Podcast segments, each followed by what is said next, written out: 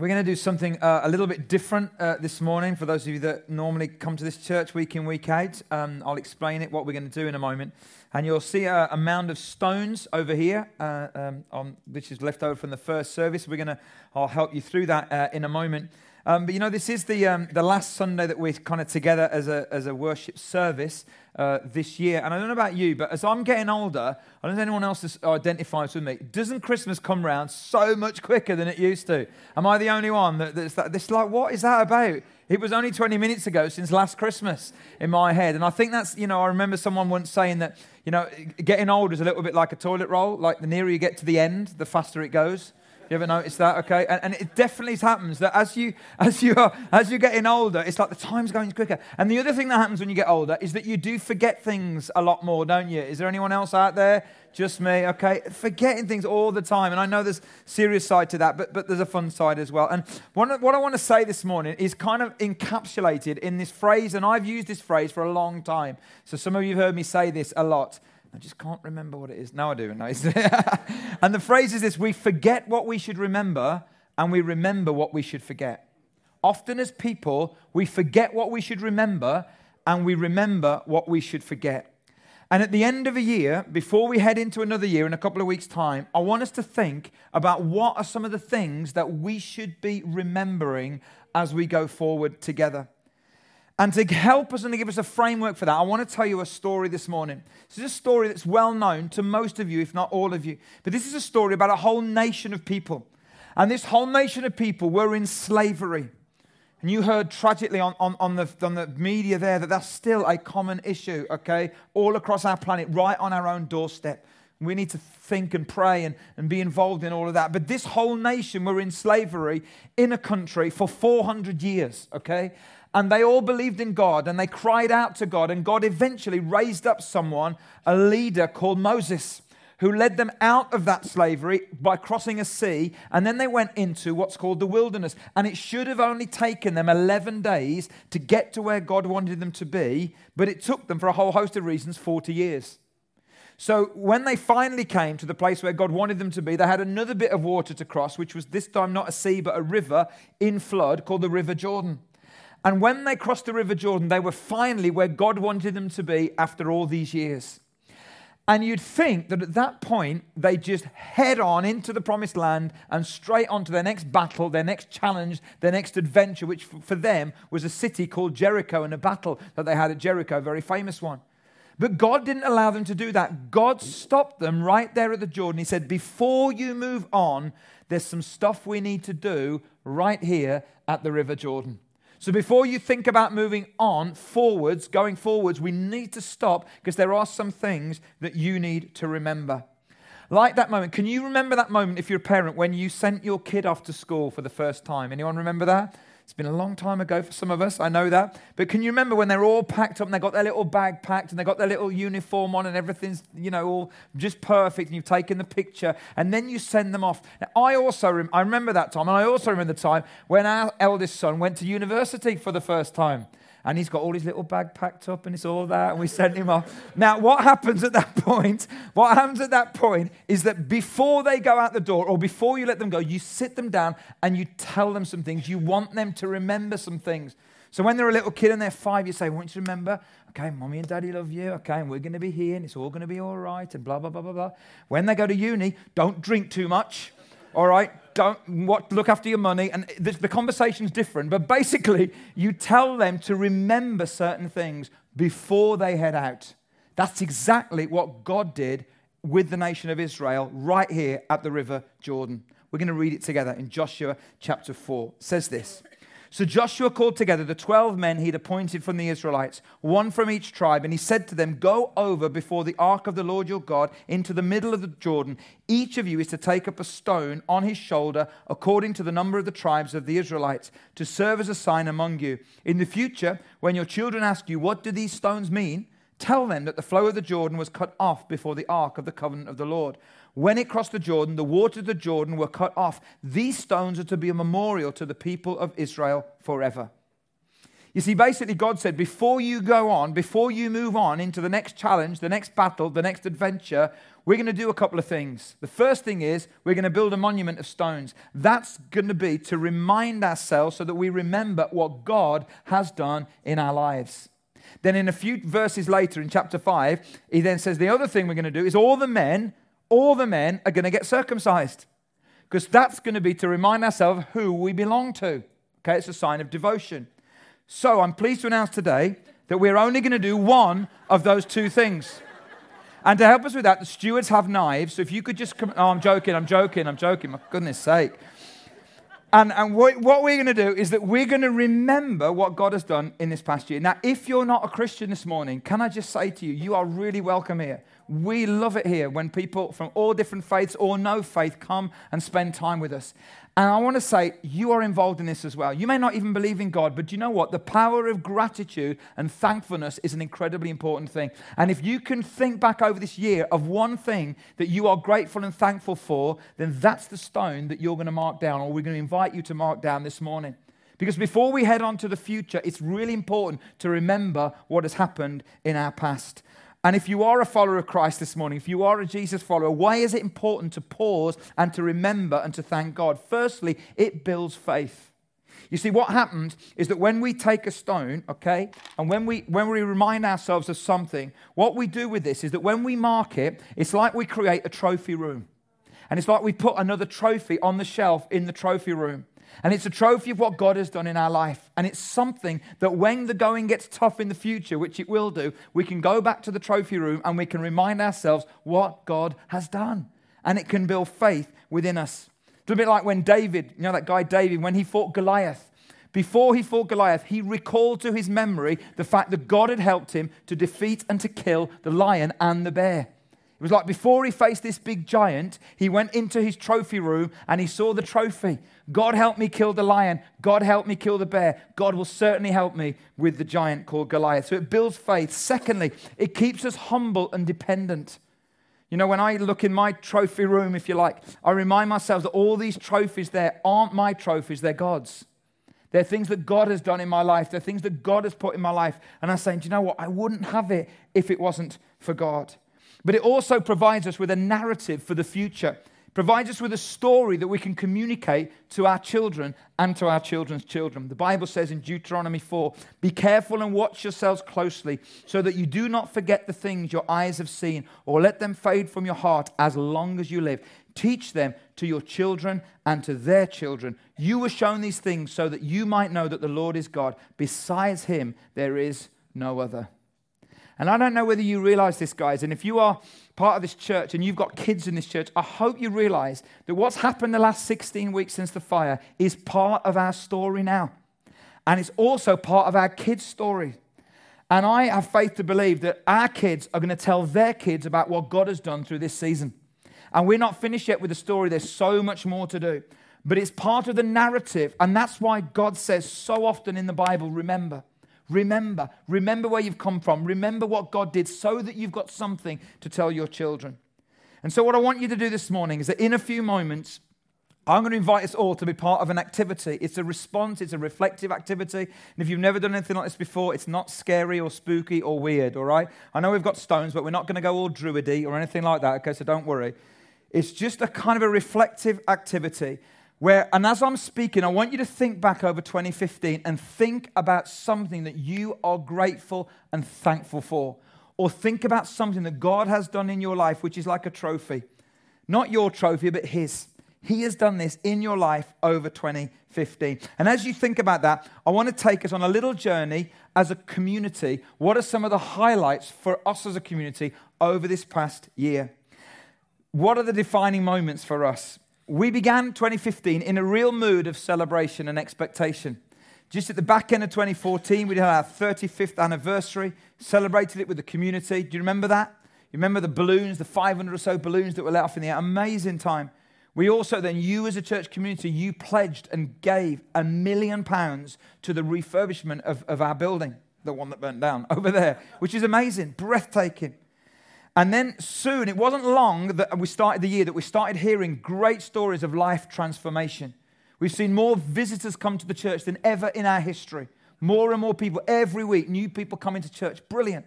We began to hear stories of life change, baptism stories, and media stories that we started communicating. We have some great teaching series like Ask It and Aha and Jesus Is and Church Is and The Voice and Mr. Men. Great teaching series. We ran our first iGrow conference weekend back in March, planning to do a couple like that next year as well. We invested a lot locally and overseas. We were able to raise money and send a team out to South Africa to build a well in a community out there. We had an inspiring Easter weekend where we put more effort and intention into the celebration of Easter and saw God do some great things. And then, of course, on August the 30th came the fire. And you know, I want to keep, don't want to keep going on about the fire, but it is true that God has spoken to us a lot, I think, through the fire. I'm not saying He caused it, but through the fire, God has really spoken a lot to us. In fact, the phrase we've been using is the building burned down, but the people caught on fire. And we've seen God do some great things. Folks, it has only been 16 weeks. 16 weeks. And to transform this building and to only miss one Sunday and to see God do things that we've never seen Him do before, never seen as many people through on a Sunday as we saw last, last week, is absolutely breathtaking in 16 weeks. And I, I and the elders and the staff, we want to say a massive thank you to all of you for your investment, for your prayers, for your giving, for your serving, for the way you've pulled together. You've been absolutely fantastic. It's reminded me that I get the privilege to lead the best church on the planet, which is this church, okay? And we are just so grateful to all of you for that. In fact, we're so grateful that we want to say thank you in an incredibly generous way by after the service through there is going to be a mince pie for you how generous is that okay now, we're going to have coffee and tea and mince pie together. It's one of the things that we've not been able to do since the fire, okay? And now we want to begin to bring that in. So we're going to do that after the service this morning. But you know, we have seen in the last few weeks the power of generosity at work. We've seen the power of community at work as we pull together. We've also seen the power of God at work, lives being changed. And as I've been thinking about this, I've been thinking, what are my personal highlights in 2015 and what are my corporate highlights in 2015? And I have to say, and I have asked his permission to say this, um, my personal highlight is early in February uh, seeing my son Josh get baptized. And uh, on that day, when, when Josh, it's not easy being a pastor's kid, okay? Being raised up in church is not easy okay, with all that pressure and expectation. And seeing Josh get baptized, then on the same day, he was baptized in the morning, we drove down to Northampton to see him graduate from university. And there was a moment, a few, a little fleeting moment a couple of years ago when we weren't quite sure he was going to do either. But there you go. And we saw both on the same day, which was fantastic, a real personal highlight. And then as a corporate highlight, I think back to Easter. Christmas, I love Christmas, love what we do at Christmas. But Easter for me was a real highlight because we put a lot of effort and intention into Easter that we don't normally do. And we saw God do some great things over the Easter weekend. But then when I think about the fire and I think about the way that we as a church have embraced the challenge of that, and not just embraced the challenge, but we refused to get inward looking. We were committed to reaching out. We were committed to staying outward focused, community focused, even though we'd had a fire that burnt down our building. Breathtaking, guys. Absolutely amazing. And then I, I want to tell you a few stories actually that have happened this year.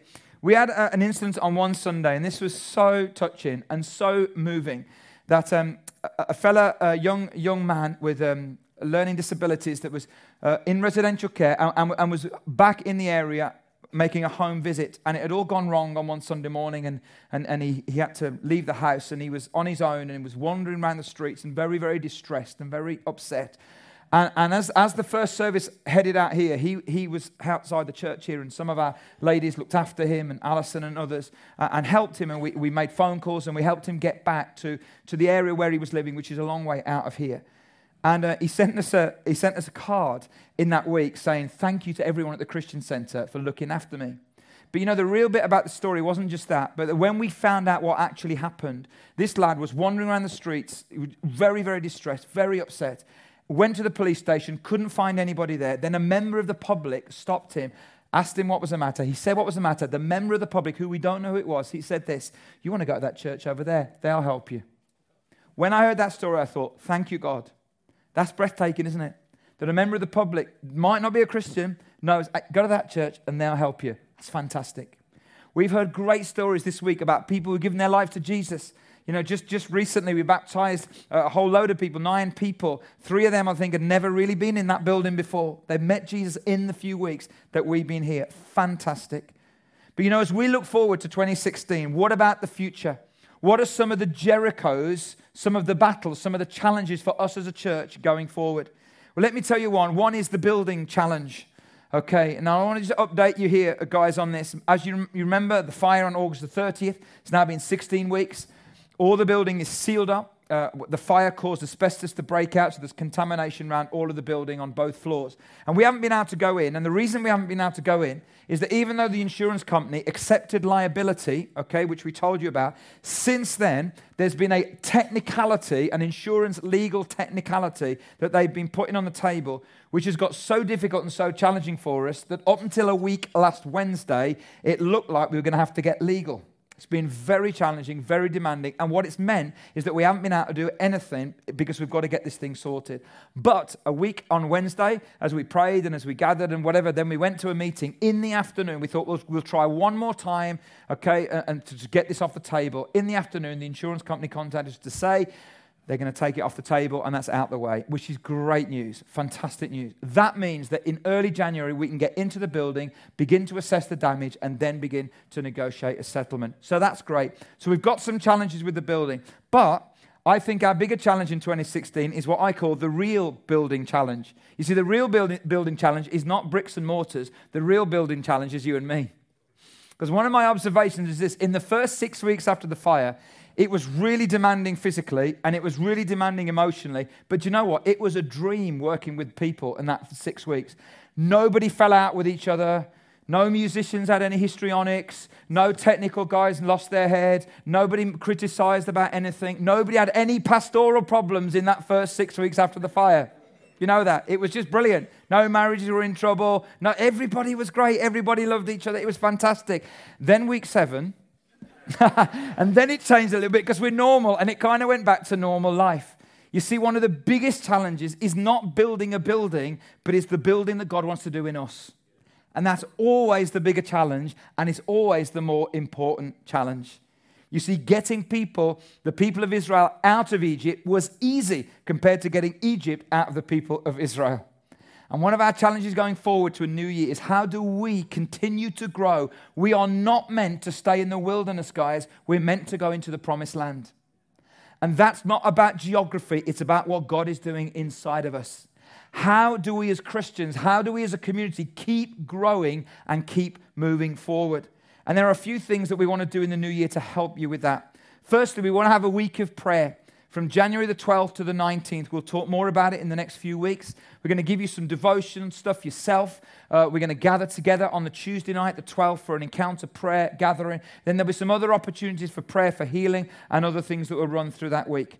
On January the 10th, we start a new teaching series called The New You, Becoming the Person You Were Meant to Be. And I'm going to take a look at some really big issues in our culture. You know, there's a real big drive to be healthy and to be happy and, and to be all of these things. And I'm going to look at those issues, but look at them from what the Bible says which I think gives us so much better practical and more inspirational, transform- transformational help than what we can get in some of these things that we see out there.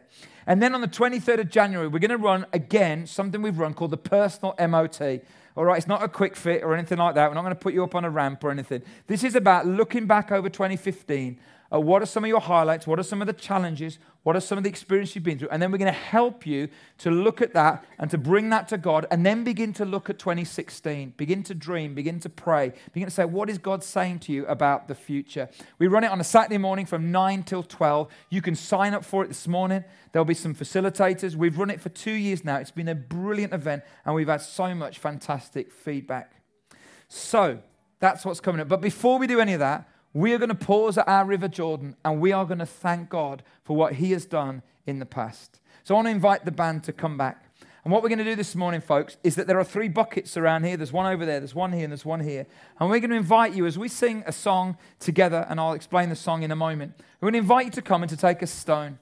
And if you are thankful or grateful for something, or if there's something that God has done in your life over this year, and for you it's like a trophy, we're going to ask you to come and to take it and to place it on that mound to add to all those other stones that people have already added this morning. And it's just a way of us this morning saying, God, that's my marker. That's my monument. That's the trophy that I've put in that room. That's the thing that I'm going to hold on to. That as I head towards 2016, as I face my next Jericho, I'm going to build faith when I remind myself what you have done in the past. Because the God who is faithful yesterday is the same God who's faithful today. He's the same God who will be faithful tomorrow. And we're going to sing this great worship song that we love so much here. And, and, and, and the title of the song is 10,000 Reasons. It's like, God, I've got like 10,000 reasons to thank you for. I'm asking you this morning to just think of one, okay? Just think of one. And then I'm going to invite you as we sing to come, to take a stone, and to add it to the Bible. You know, if you're not a Christian this morning, if you've got something that you're thankful and grateful for, then you participate as well. Because actually, thankfulness and gratitude is such a powerful dynamic. It really is. And I know there'll be lots of you, and you'll be struggling as you come up to Christmas, and you'll be thinking of loved ones that you've lost. Some of you are not in your home country, and you're here. Some of you have challenges at work and challenges relationally, and all of that, and I understand that. But in the midst of that, is there something you're thankful for? Is there something you're grateful for? Because when we name it and when we put it down as a marker, when we remind ourselves of it, it builds faith in us. It becomes a trophy in our trophy room. Something that in the future we can go back to and we can, you know, look at that trophy on the shelf and say, That God, you did that. You did that in my life. And you are the same God then as you are now. So it can build faith as we go forward together. So why don't we stand together? Can I invite you to stand? And I'm going to pray. And then as Gemma and the band lead us in this song, I'm going to invite you to come. Please don't all come at the same time, all right? We've got some time this morning. We've got plenty of time. Again, there's a bucket over there. Guys, there's a bucket here. There's a bucket there. You can come grab a stone, head over to the, to the mound, place it on there, and let's just create a kind of a trophy room today, a monument, a milestone, a marker of God's faithfulness to us. Let's pray. Father, we want to thank you that you are such an amazing God. You are such a faithful God. And Lord, this morning, as we, in this kind of sacred act, if you like, create some sacred space this morning, as we look back over this year, and we want to say, hey, we are thankful and grateful for this. God, thank you for doing this in our lives.